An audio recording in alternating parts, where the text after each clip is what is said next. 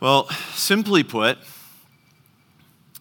faithfulness is what Jesus wants. Faithfulness, to endure, to just keep going, to stay on the same course, the same track, loving the Lord your God with all your heart, soul, mind, and strength, loving your neighbor as yourself, doing good to everyone as the Lord gives you opportunity. Just be faithful.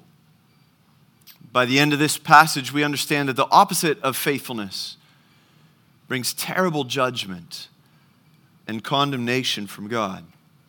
Faithfulness is simple enough conceptually to understand. But to try to find it in the real world, it's, it's elusive, isn't it? Proverbs 20, verse 6 says, Many a man professes his own steadfast love, but a faithful man who can find? All the single ladies here said, Amen. Faithful man who, who can find. It is, it is elusive. Lots of people can profess, oh, hey, I'm, I'm full of steadfast love, but in reality, who is known as faithful? In this fallen world, distraction is one of the main enemies to faithfulness. Try to get through a day at work, just getting done the things that you need to get done. And what is it that stops you? Nine times out of 10, it's distractions, right? Maybe it's other people coming. Maybe it's a phone ringing. Maybe it's a notification buzzing. Maybe it's an email pop in your inbox. Distractions, distractions. And it takes you off the path of faithfulness. We often get distracted with things that aren't really our things to worry about. We get caught up in things that are above our pay grade, so to speak. Psalm 131 speaks about this reality, but the, the psalmist determining in humility that his heart won't be lifted up. It, it won't be raised too high. His eyes won't be lifted up to things too great and too wonderful for him. And he finds peace like a weaned child. And he urges us to hope in the Lord in this way, to free our lives from distractions. What belongs to the Lord, leave to the Lord. What belongs to other people, leave to them, and be content with what the Lord has put in front of you. More than just finding peace, faithful productivity depends on us living ignoring distractions, and focusing on staying in the lane that the Lord has given to us. This is really important for us because we all have need of faithfulness, right?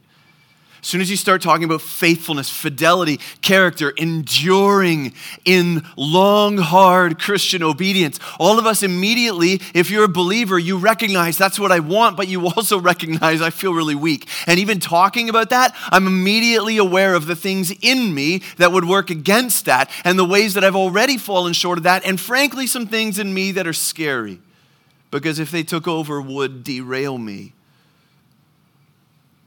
Jesus wants to help us walk in faithfulness.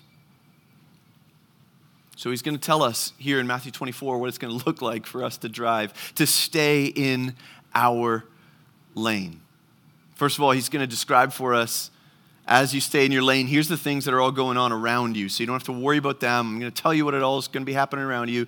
You just stay in your lane. Then he's going to tell us what's going to fuel us. Where do we get gas to keep the car going so we can go in our lane? And then finally, he's going to round it up by just saying, So, what is a faithful journey going to look like in the day by day? So, first of all, he wants to address the context in which we must stay faithful. He says this You must stay faithful.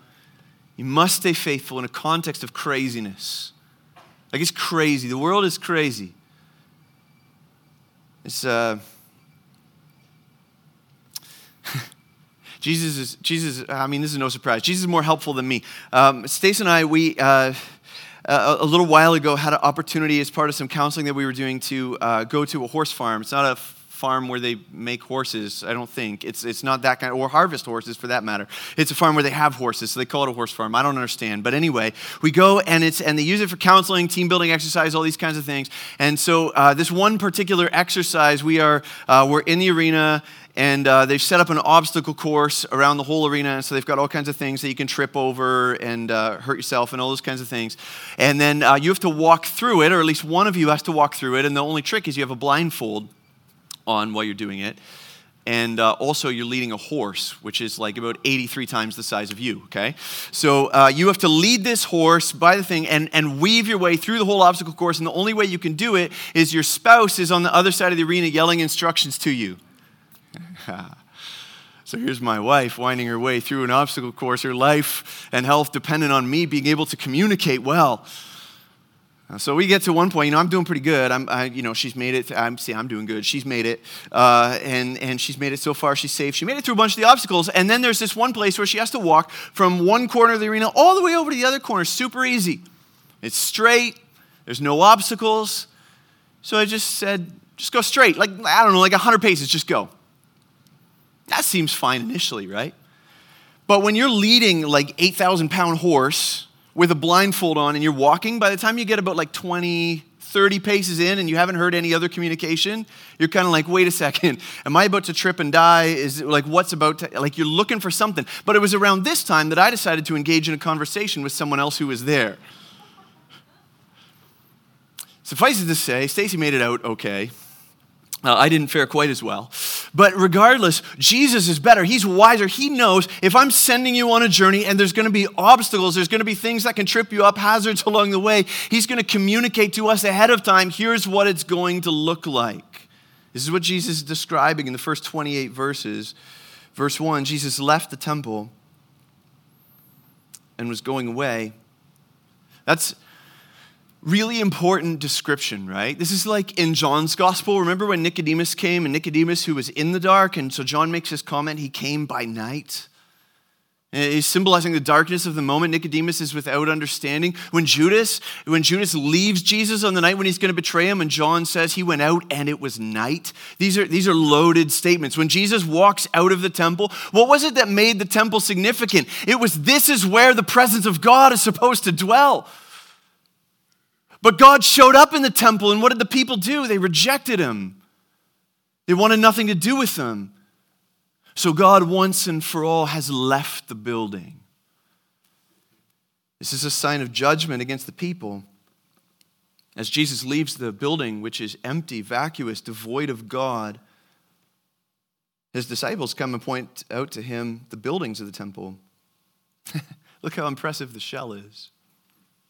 That's dangerous, right? That's what we just saw with the religious leaders. They're all about the shell, they're all about the external, when in reality, on the internal, there's nothing there. They'll clean the outside of the bowls and the cups, but on the inside, it's filthy as all get out. And, and so here, they're like, wow, look at the building, the temple. And Jesus is reminding them it's just a shell, it's a veneer. So, what's going to happen? Eventually, the exterior will match the interior, the exterior will be destroyed as well. He answered them, You see all these, don't you? Truly I say to you, there will not be left here one stone upon another that will not be thrown down. Judgment will come because they've rejected God who designed the building for him to live there. So, verse 3 as they go out, they come to the Mount of Olives, and the disciples come to him privately, saying, Tell us, when will these things be, and what will be the sign of your coming and of the, and the end of the age? So they're like, Man, something as cataclysmic as that has to indicate a changing of eras. So that must be then, in their minds, they're drawing these things together, that must mean this is the inauguration of the messianic age. It must be the end of the world if the temple is falling down. So, so when will all these ha- things happen? When is all this going to come about? What will be the sign that it's going to happen so that we're ready for it? Jesus answered them, verse 4 See that no one leads you astray. Um, there's going to be lots of opportunities for people to tell you all kinds of nonsense things about when the end will come, but don't let them lead you astray. 4 Many will come in my name saying, I'm the Christ, and they will lead many astray. Little structural note here again, because in our, in our English translations, we see paragraphs built in. The paragraphs themselves that you see in your English translations weren't there in the original. So if you're trying to build out structure of a passage, a lot of times authors will give you verbal clues, repetitions of thought to try to indicate for us where the breaks, the logical breaks in the text are. And you notice here, Jesus in verse 4 and 5 is warning them about this pr- promise that there's going to come false Christ, false messiahs, false deliverers. And then if you look all the way down in verses 23 to 28, you'll see that same warning repeated again. That's what we call an inclusio, it's bracketing this whole section. So, what you're supposed to understand is from where Jesus is beginning to answer the disciples' question, all the way to verse 28, he's describing one thing, one era. Here's what will characterize this era of waiting in between. It will be that there will be many people who will come and proclaim themselves to be false messiahs, false Christs. Now, again, uh, the word doesn't mean there will be many who will come and say, I'm Jesus of Nazareth. That would be easy enough for people to see through, presumably. Uh, what it's implying is that uh, the word Christ is the same uh, word in the original as Messiah. It just means anointed one. It, it means the one sent of God to deliver, the one who's going to bring the reign of God, the one who's going to save God's people. And so, what he's saying is there's going to be many people who are going to come and offer deliverance. I've got the secret, I've got the way. Just come, follow me, go this way. And the false prophets attach themselves to him and say, Here's the one who's going to deliver us. Here's the one who's going to lead us to a better way. Here's the one who's going to help us to escape. Escape what? When, when are people prone to look for saviors, for deliverers? Well, it's when they're suffering, right? Which is what characterizes everything in this era. Verse 6 here's, here's why you're going to be prone to look for false messiahs, for false Christs, for people that make big promises about peace and health and wealth. Because this is actually what's going on all around you. You'll hear of wars and rumors of wars. See that you're not alarmed. I don't know you. It's hard to not be alarmed when you hear about the potential of war, right? Don't be alarmed. Four, here's why this must take place. But the end is not yet. Notice that. The end is not yet. Verse 7 For nation will rise against nation, and kingdom against kingdom, and there will be famines and earthquakes in various places. Notice, these things can't happen in the span of like months. Jesus is talking about a long delay. He's implying that there's going to be a long period of time. These things will happen in various places. Verse 8, all these are but the beginning of birth pains. The, the birth pains are a phrase that was associated with the inauguration, the beginning, the ushering in of the messianic age. Jesus is saying when you see wars, rumors of wars, earthquakes, famines, that's just life on planet Earth is just the beginning. Don't, don't think that means the end is coming. That's not a sign of the end, that's a sign that you're waiting, that you're in the in between. He continues in verse 9. Then, then, during that time, in those days, at that point, while all this is happening outside in the world, while, while creation is experiencing the chaos of the fall, they will deliver you up to tribulation and put you to death, and you will be hated by all nations for my name's sake and many will fall away and betray one another and hate one another. Many false prophets will arise and lead many astray. And because lawlessness will be increased, the love of many will grow cold. You get, you get the picture of what Jesus is describing here? In, in nature, in creation, there's chaos against the church, there is opposition. The chaos is coming against us so that there's persecution, there's opposition, we are being put to death. But even within the church, there are divisions, there's false prophets, there, there, are, there are apostasies. The love of Christians for other Christians is growing cold. None of these things are unique to any one generation. All of these things are descriptive of the whole time when we're waiting for Christ to return in creation, against the church, within the church, lawlessness will be increased. Wickedness will continue to grow. And sadly, inside the church, as wickedness abounds around us, many of us, hardened by the sin we see around us, will grow cold towards other believers and towards our Savior Himself. But Jesus holds out a better word, verse 13. But the one who endures to the end will be saved.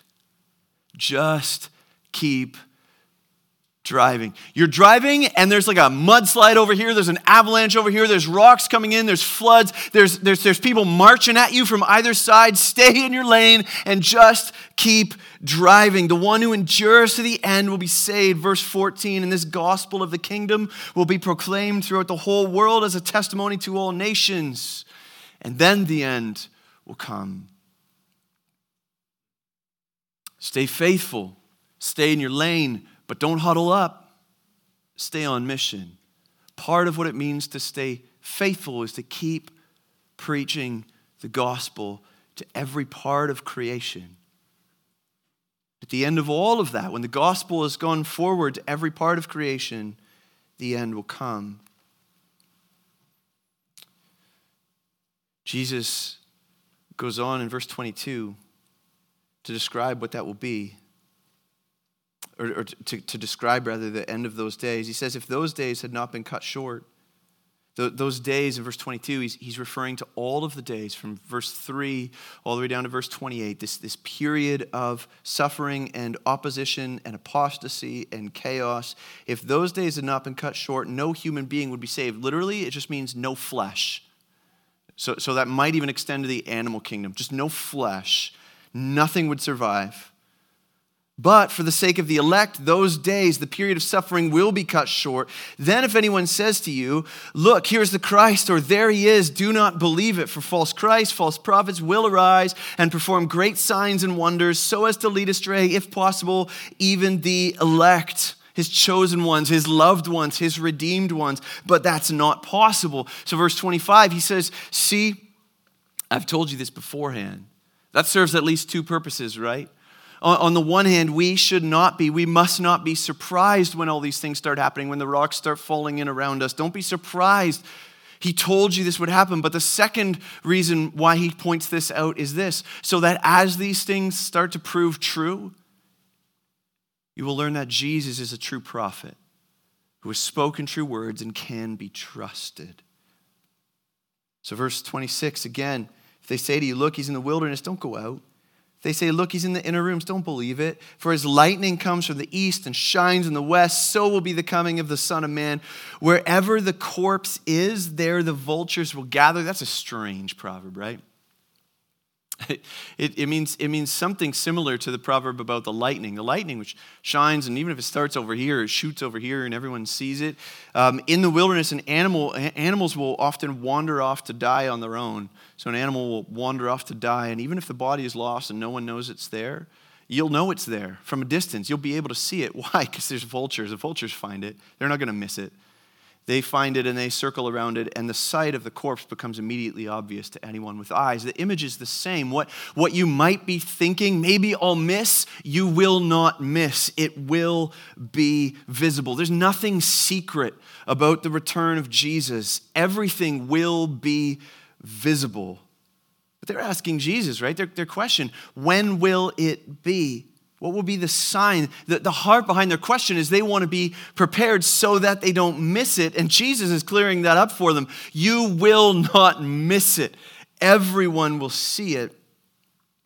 Well, well, what about the signs? Should we be looking for signs? Like, what about things that are unprecedented, like wars or apostasy or false prophets or false Christs or divisions in the church or opposition to the church and persecution and martyrdom? What about earthquakes and famines and natural disasters? Natural disasters? What about climate change? Is there anything new under the sun? Jesus is saying, just keep driving. It's all distractions. It's all been done. It will all continue to come the context of your faithfulness is chaos. You just keep going. The one who endures to the end will be saved. The gospel will be proclaimed to every part of creation. The context of your faithfulness is the beginnings of these birth pains.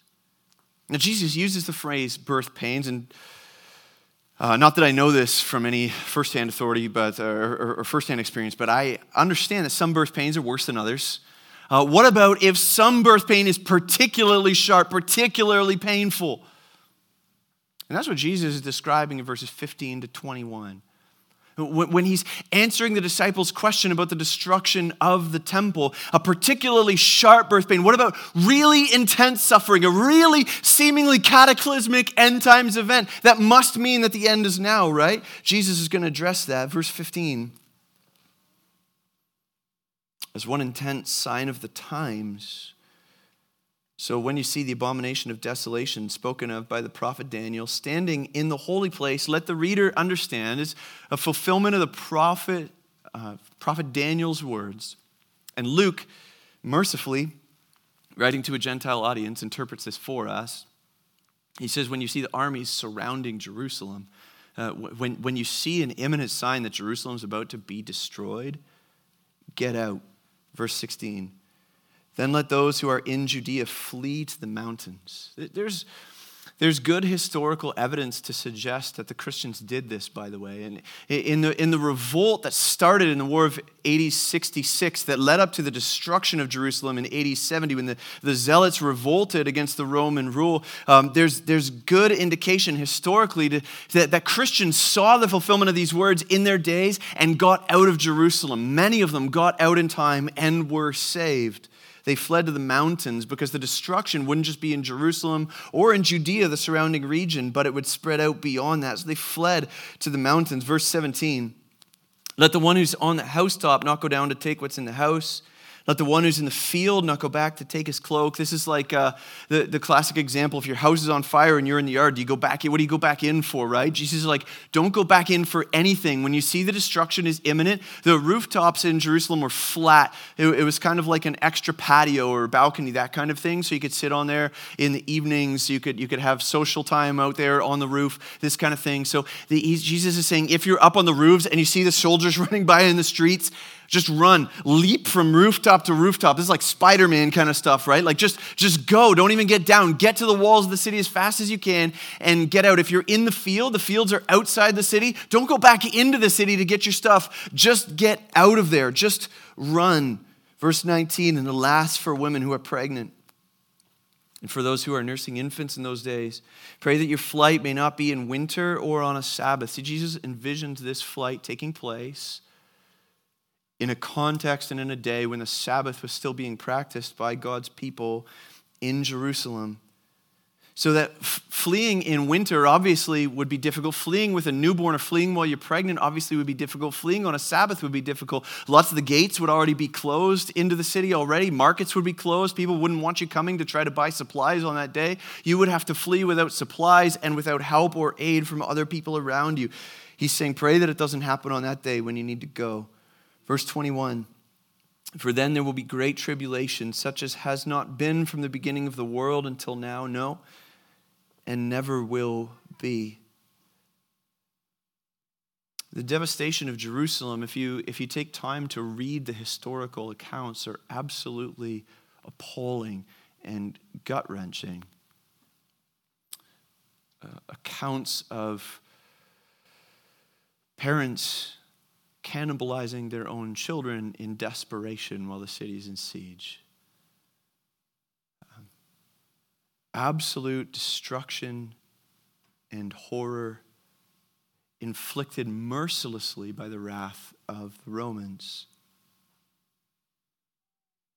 There were um, there have been times of suffering, e- even frankly for the for the Jewish people, but for, for any number of groups of people around the world throughout history. But this destruction was unparalleled, not in, in terms of the number of people who died, but the percentage. Even, even leading up to the events in World War I and World War II, there were some who escaped. There's always a percentage who managed to get out, but the accounts of Jerusalem destroyed in AD 70, no one escaped. Jesus says in verse 34 this generation will not pass away until all these things take place. All these things will start to happen. The birth pains, you'll start to see them within the first 40 years um, after Jesus death, opposition, earthquakes, apostasy, wars, destruction of the temple. All of it happens in the lifespan of the hearers, and all of it becomes normative throughout the next 2,000 years. The window was opened in Jesus' day, and the window remains open today. So the disciples are asking the question because they're seeing the destruction of Jerusalem, the destruction of the temple, and the eschatological end of all things, the return of Jesus, all being bound up together. And what Jesus is doing in his answer is trying to separate them in the disciples' mind such that he can say all of these things. The suffering is going to continue throughout the entire time. The destruction of the temple is just one particularly sharp example of it. So, in the midst of chaos, we've got our own chaos going on all around us now. Nothing like the destruction of Jerusalem, but it is chaos nonetheless. How are you doing at keeping your eyes on the road. If you're going to stay in your lane and live faithfully as a Christian, stay on mission. You need to know what your lane looks like, and you need to know that you don't need to be distracted with the avalanches and the mudslides on your right and your left. It's above your pay grade. Distraction is the enemy of faithfulness. Jesus is calling you to stay on mission.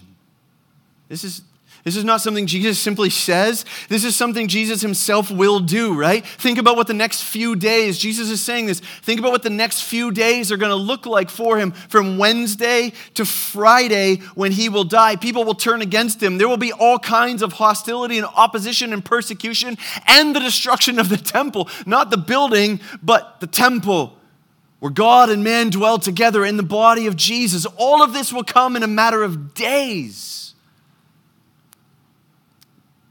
But Jesus will pray, Not my will, Father, but your will be done. And he will faithfully go to the cross and suffer and die in our place.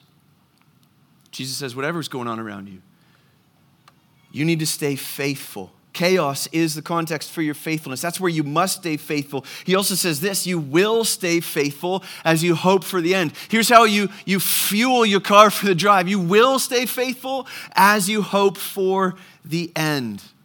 Hoping for the end is um, it's really important if you're going to endure on a long drive. I, uh, I remember, I'm old enough to remember when GPS was new and, uh, and, and like the, the technology wasn't quite so good. And so if you were driving somewhere and it gave you an ETA, you're like, oh, this is great, I can beat it. Now it's pretty smart. It's like it knows how you drive, it knows the traffic. Anyway, it's, it's like, it's weird because my kids, they just think, oh, like that's the time, so that's when we're going to be there. And if I d- ever don't put something into the GPS, they're like, well, how long? They don't know. They don't know how to endure a car ride. Even if it's only five minutes, they don't know because like they need to have an eye on a destination time. When are we going to get there? It's, it's key to enduring the process is having your eye on something. This is your experience at work, right? Like we all know what TGIF is. Oh, Friday's coming. Like I, I'm going to get through this week. How? Just because I know Friday's coming. How do we get through engagement? Engagement just is terrible. I, I hated being engaged. It's because I know the wedding day is coming. How do you endure pregnancy? You picture the baby that you're going to give birth to. Jesus says, with your eye on the end, it will fuel it will fuel your faithfulness now. Verse 29 immediately after the tribulation of those days, describing the whole of those days, verses 1 to 28, after all the persecution, the tribulation, the chaos, after it's all said and done, the sun will be darkened, the moon will not give its light, the stars will fall from heaven, and the powers of the heavens will be shaken. There's a way that you could read this that is. Um, um, metaphorical, it's representative of the powers, the political powers, the, the kings, the rulers of the nations. That's, that's a faithful reading of it. If you read Isaiah 13 or Isaiah 34, the same image was used often in Isaiah and the prophets to describe kingdoms being overthrown and powers that seemed insurmountable being toppled. So it could be political powers being overthrown, or it could be literally the actual moon and the stars. It's, it's unclear, but we do know there's no reason to believe it won't be the actual moon and stars because it's describing the end of all things. Then verse 30, will appear in heaven the sign of the Son of Man. And then all the tribes of the earth, all the peoples of the earth, all the nations of the earth will mourn. And they will see the Son of Man coming on the clouds of heaven with power and great glory. The tribes of the earth will mourn. Why? Because Jesus already told us the gospel of the kingdom has already gone to all the nations. But those who rejected now know exactly what it is that they're seeing when he appears. And if Jerusalem did not escape when they rejected Jesus, how much more will be the destruction of the nations who reject the offer of salvation then will appear the sign of the Son of Man. What's the sign of the Son of Man? The, the word um, in this context implies something like an ensign, like a banner, like an unfurled banner of war. Here come the armies of heaven. Jesus, who came once to save, will come again to judge. No longer will he appear as Christ, crucified, gentle, and lowly. Now he comes as Christ, the conqueror and commander, the King of heaven, coming to earth to bring judgment. Verse 31 He will send out his angels with a loud trumpet call. They'll gather his elect, the salvation, the redemption of his people from the four winds, from one end of heaven to the other. Our redemption and the judgment of the nations all together when the Son of Man appears with his war banner unfurled and the trumpets of the angels, the angelic armies sounding.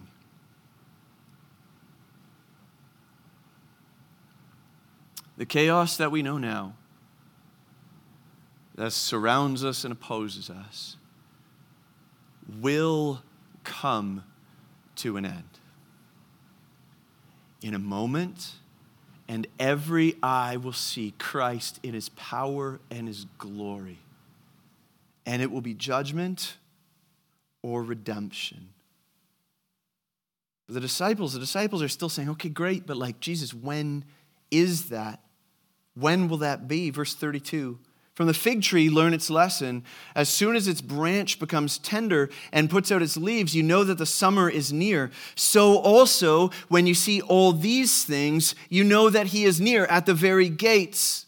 Truly, I say to you, this generation will not pass away until all these things take place. Heaven and earth will pass away, but my words will not pass away. All these things that Jesus is describing, the the earthquakes, the opposition, all of this will take place in this generation. The window is opened. The time is, well, frankly, it's any time. He's talking about a season and not a set date. He doesn't say when it closes, he just says when it's all said and done, then.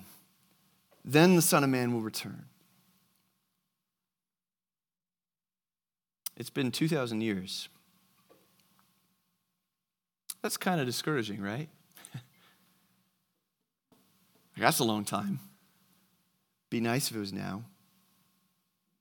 At the same time, throughout those 2,000 years, Jesus' words have proven true. Every single generation, in every single place of the planet, his prophecies have proven true and trustworthy.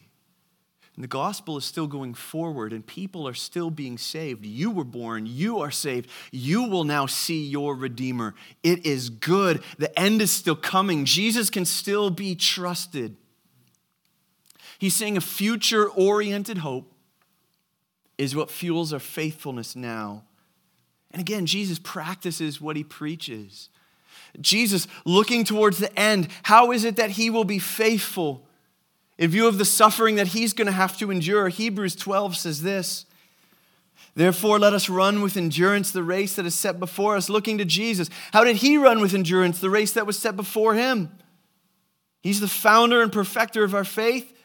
For the joy that was set before him, he endured the cross, despising the shame, and is seated at the right hand of the throne of God. The hope of joy in the presence of God is what enabled Jesus to faithfully endure. His future oriented hope fueled his faithfulness in the present. And that's what he's calling us to as well. If you're fearful of falling away, if you're fearful of not proving faithful, if you're fearful that you won't make it, have you contemplated your future? The return of Jesus like actually. In ways that are deliberate and meaningful. See, gas only fuels your car if you put it in your car, right? This hope is only ours as we meditate on it. What are you are, are you a creative person? Have you tried have you tried drawing? What is the return of Jesus going to look like? Are, are, you, are you a poet? Are you a person who's good with words? Have you written about it? Have you journaled it? Are you a social person? Do you talk to people about it? Have you, have you engaged with the realities? Are, are you um, a technical person? Have you thought through what are the technical specifications of what is it going to be when Jesus returns? How can it be that every eye sees him? H- have you tried to contemplate what will that moment actually be in a way that process that you have to process so that you can actually place your hope in something visible, something that you've engaged your heart and your mind in? This is what fuels our faithfulness now, contemplating our hope on that day. Jesus says you're going to need to be faithful in the midst of chaos, and the way to fuel that faithfulness is to contemplate your future hope. But he also wants to fill in the picture for us of what faithfulness is going to look like. If you're going to do it now, if you're going to be faithful now, what's it going to look like? Here's the last thing Jesus says in this passage You do stay faithful. Here's how you do it by staying watchful. By staying watchful. Um, if you're driving on the highway, and you don't want to get a ticket, um, drive like, like there's a cop around the corner. Because there might be, right? If you want to be found faithful, stay watchful, anticipate the end. The anticipation of the end is what fills this whole passage with energy. Verse 36 But concerning that day and hour, no one knows. Not even the angels of heaven, nor the Son, but the Father only. Notice here, there is a moral oughtness to this. Could the Son have found out if he had asked? I don't know. The point is, he didn't, because that's not the point. Concerning that day and that hour, no one knows, not even the Son, and neither will you, and neither should you. For as were the days of Noah, so will be the coming of the Son of Man. Verse 38 As in the days before the flood, what were they doing? What did those days look like? They were eating, drinking, marrying, giving in marriage until the day Noah entered the ark. And they were unaware until the flood came and swept them all away. So will be the coming of the Son of Man. Normal human activity up until that moment. Then two men will be in the field doing normal day's labor. One will be taken and one left. Two women will be grinding at the mill, a normal day's labor like every other day. One will be taken and one left. Now, now, the point here isn't like, hey, make sure you're the one taken rather than the one left. That's kind of silly because in the illustrations here, it was the ones who were like the ones swept away in Noah's flood, the ones who were taken. You don't want to be those people right? Uh, same, same thing if you're in a field and a raiding army comes and takes someone, or if you're at the mill and you're one of the two women that gets taken by the raiding army, that's not like a sign of blessing, right? That's a terrible outcome. The, the point isn't make sure you're ready so that you're taken. The, the point is it's going to come when you're not expecting it. When you're doing the everyday stuff of life, it will come as a surprise. Verse 42 Therefore, stay awake, for you don't know. Because you don't know, be ready every day. You don't know on what day the Lord is coming. But know this that if the master of the house had known in what part of the night the thief was coming, he would have stayed awake and would not have left his house to be broken into. Therefore, you also must be ready, for the Son of Man is coming at an hour you do not expect. This is the point. Because you don't know when, be ready now.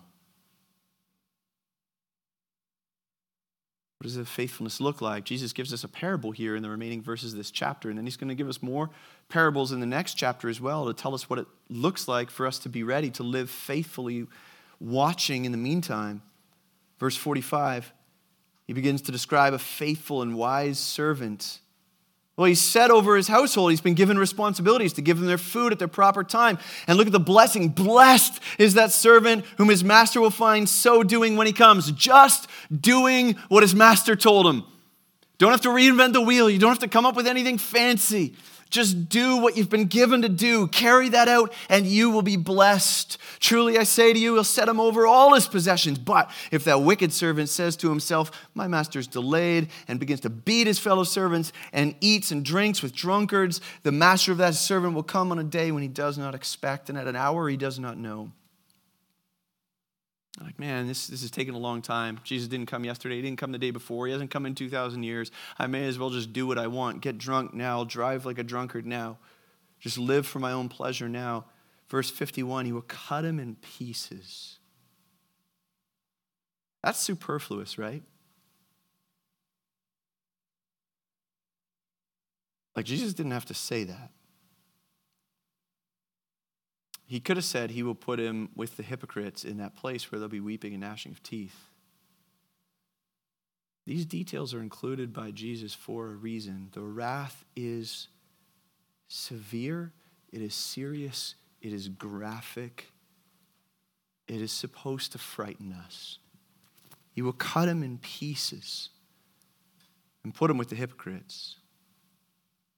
For some of us, this needs to be a call to repentance right now, recognizing that the wrath of God is coming.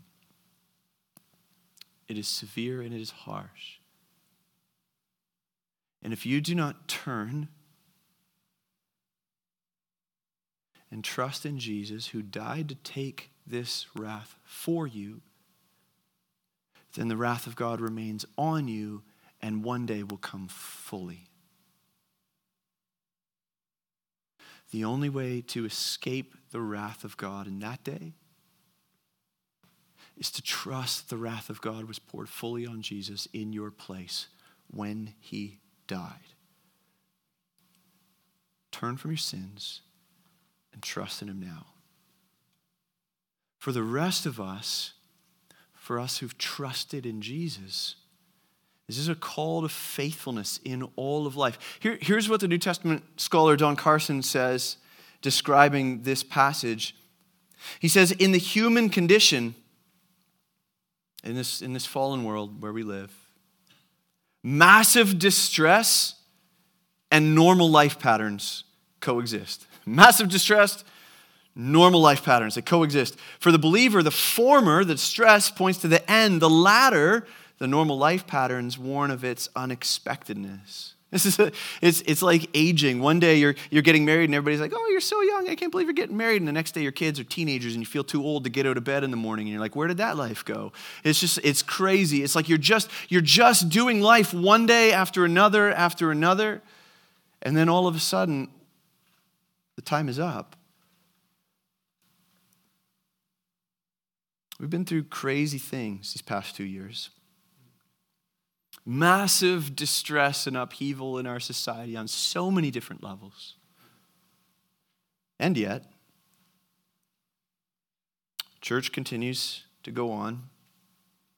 Some of you got puppies. Some of you got engaged. Some of you got married. Some of the same of you crazy ones had babies. You got new jobs. You changed jobs. Some of you retired. Some of us lost loved ones with all the chaos around us, normal life patterns still continue to go on day by day. You know what faithfulness doesn't mean? It doesn't mean, oh my gosh, this is the end, pack everything up, let's be radical and just sell all our stuff and move somewhere and live in a commune. Faithfulness means you continue engaging life where God has put you Loving the Lord your God with all your heart, soul, mind, and strength. Loving your neighbor as yourself. It means you wake up and you read your Bible. You go to church on Sundays. You do your work as best as you can, Monday to Friday, to honor the Lord. You get married to someone you love. You have babies as the Lord provides. You open your home. You live generously and hospitably. And then one day, if the Lord prospers and blesses, you retire and enjoy life with your grandkids. Through it all, you keep repenting and you keep trusting in Jesus. You keep worshiping Him, loving Him, and loving your neighbor. We're ordinary Christians living with gospel intentionality wherever He has called us to live.